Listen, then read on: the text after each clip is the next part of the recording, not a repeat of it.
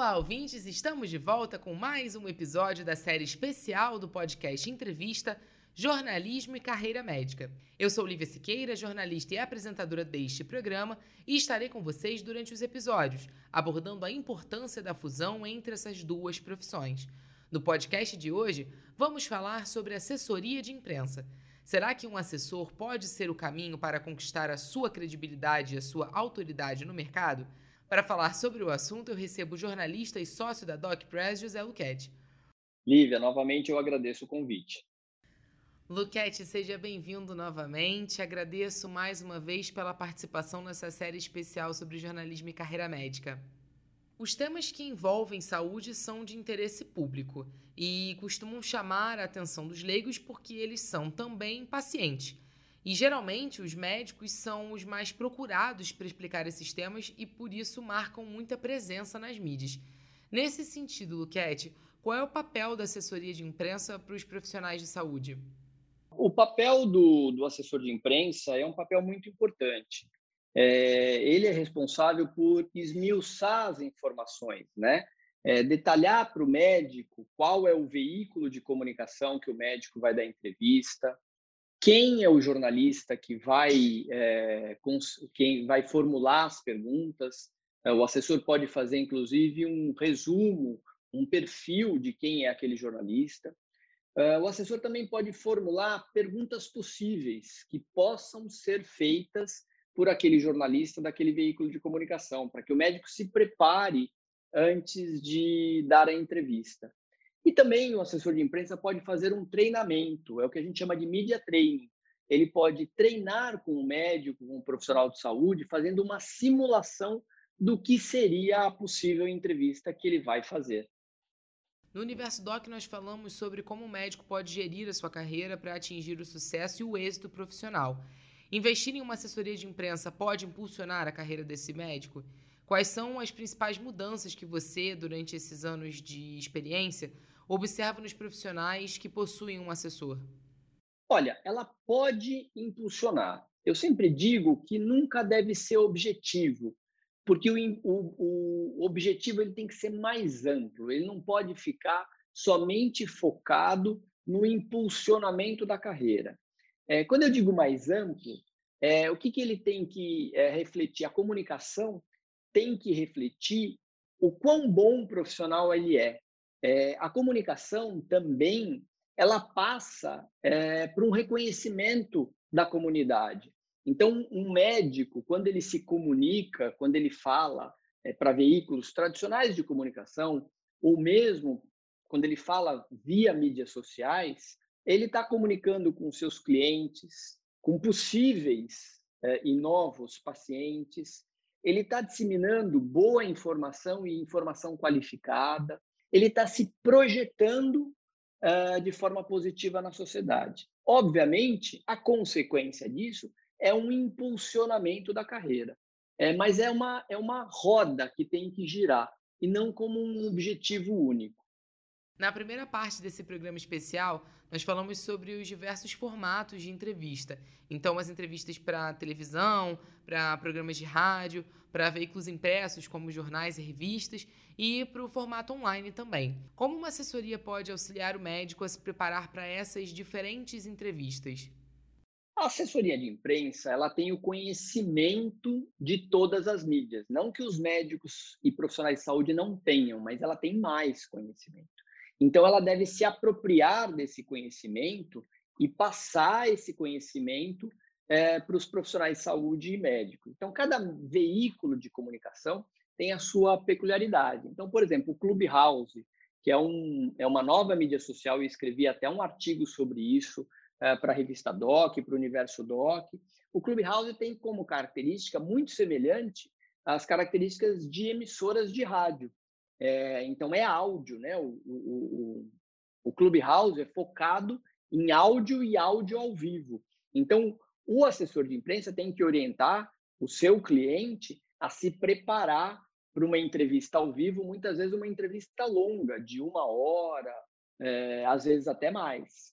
O Instagram, por exemplo, o Instagram ele, ele tem muitas lives é, aonde é, duram aí em torno de meia hora, onde existem algumas características, por exemplo, em relação à câmera. A câmera precisa ficar bem fechada é, no rosto do entrevistado e do entrevistador.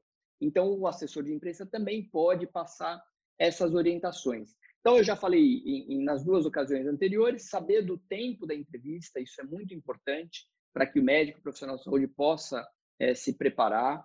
É, o assessor de imprensa é, ou consultor de comunicação pode auxiliar o seu cliente a colocar a câmera corretamente para conceder uma entrevista. Então, normalmente apoiá-la num lugar fixo, ver, ver que ela não vai cair, orientar em relação a um ambiente sem ruído e também orientar em relação à luz. É muito importante a gente, ao conceder entrevistas em vídeo, estar de frente, por exemplo, é, para uma janela, se tiver um, um, um, se essa entrevista for durante o dia, que a iluminação natural ilumina o rosto de uma forma mais homogênea. Então, então são todos esses detalhes que um assessor de comunicação, assessor de imprensa, pode orientar o seu cliente. Nós falamos também sobre a relação médico-jornalista. É possível existir uma relação entre médico e assessor? De que maneira ela pode funcionar e o médico pode contribuir para isso? Olha, é possível. Relação médico-jornalista, médico-paciente, médico-assessor, ela se alicerça sobre os mesmos patamares. Então, os dois precisam estar dispostos nessa comunicação. E eu sempre falo para os meus clientes isso: o médico precisa destinar parte do tempo dele à comunicação. Então ele define lá, olha, eu vou destinar duas horas da minha semana, duas horas é um tempo ideal. E nessas duas horas eu vou trabalhar com o meu consultor de comunicação, com o meu assessor de imprensa, para pensar em artigos a serem escritos, em temas relevantes da minha área que estão surgindo e podem virar press releases para serem divulgados, em conteúdos para as mídias sociais, então, o, o médico, o profissional de saúde, tem que dedicar algum tempo da semana dele para a comunicação, para destinar a pensar a comunicação. Luquete, os assessores estudam muito sobre gestão de crise. Caso isso possa acontecer na vida do médico, o assessor pode ser um diferencial? O que muda para esse profissional que tem uma assessoria? Olha, eu digo o seguinte: não pode, é Todo mundo enfrenta crise nessa vida. As crises vão acontecer. E eu uso sempre como exemplo as companhias aéreas. Não há setor mais bem preparado no enfrentamento de crise do que as companhias aéreas, porque elas sabem que em algum momento da vida delas vai acontecer uma queda de aeronave e elas vão ter que lidar com isso. Então, elas são muito preparadas para o enfrentamento da crise e, no paralelo, para o enfrentamento da crise em relação à comunicação. Então, é, em todos os setores, a gente enfrenta crises em todo. Hoje, nós estamos vivendo a maior crise sanitária da história é, recente da humanidade.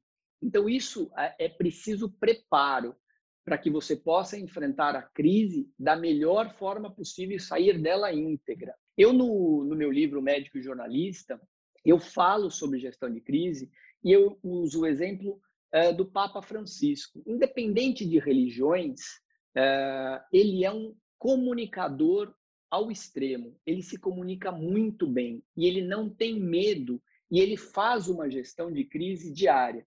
No livro eu cito as cinco lições do Papa Francisco, que eu vou colocar aqui no podcast. Então, o que, que esse líder da Igreja Católica faz? Ele fala de, de forma aberta e franca também sobre temas polêmicos. Ele não tem medo de falar sobre questões envolvendo gays, envolvendo a pedofilia na Igreja Católica. Ele olha de frente para esses problemas. É, a segunda lição do Papa Francisco, ele é sincero, ele não teme em errar. Toda vez que ele erra, ele, ele vai com muita humildade pedir desculpas. Nós somos humanos, nós erramos. E ao errar, a gente tem que pedir desculpa. Ao pedir desculpa, a gente corta o mal pela raiz. A gente cessa uma crise que poderia surgir. A terceira lição do Papa Francisco ser transparente, independente do risco.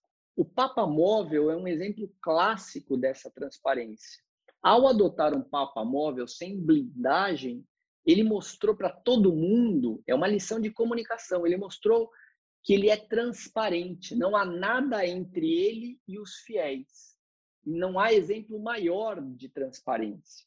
O quarto exemplo, a quarta lição do Papa Francisco, a descontração e o humor e o bom humor. A gente em alguns momentos tem que fazer uma, pode fazer uma brincadeira, pode soltar uma piada no momento adequado. É, isso é muito interessante ao conceder uma entrevista, mesmo que o tema seja muito sério, que isso não seja permitido. Na hora que terminar a entrevista, é possível manter essa descontração é, junto com o interlocutor, junto com, com o jornalista. Eu lembro de uma frase muito famosa é, do Papa Francisco, quando logo que ele, que ele foi conduzido a ser Papa e que questionaram ele com relação ao fato de ser argentino, aquela brincadeira de, de é, é, rivalidade entre argentinos e brasileiros, ele falou assim: o Papa é argentino, mas Deus é brasileiro. Então, ele, ele tem essa característica que é muito interessante em relação à comunicação, ao poder da comunicação. E a quinta e última lição do Papa Francisco é, apesar de ser um senhor idoso, né, de ser um senhor que está hoje na terceira idade, ele usa de forma racional as mídias sociais.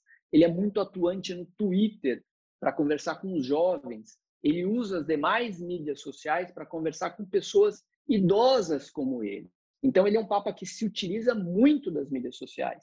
Então, de novo, independente da religião, o Papa Francisco nos passa lições de comunicações bastante relevantes. Nós estamos nos encaminhando para o final do programa e eu queria encerrar da mesma forma como nós encerramos a primeira parte. Quais dicas você daria aos médicos que estão em busca de uma assessoria de imprensa? Olha, eles podem iniciar tendo um consultor, um consultor de comunicação. Eles não precisam necessariamente contratar um assessor de imprensa de forma regular. Eles podem ter um consultor de comunicação para indicar alguns caminhos que ele possa seguir.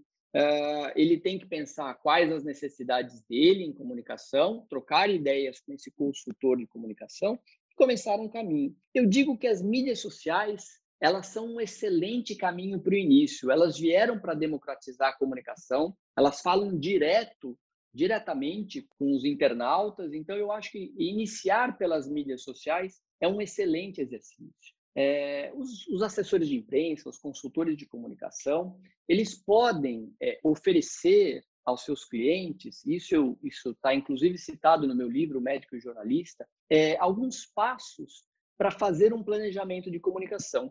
No livro eu cito oito passos, oito passos iniciais para um planejamento de comunicação. Então, primeiro, qual seria? Analisar as ações que serão tomadas ao longo de um ano em todas as áreas da clínica, do consultório e tudo mais.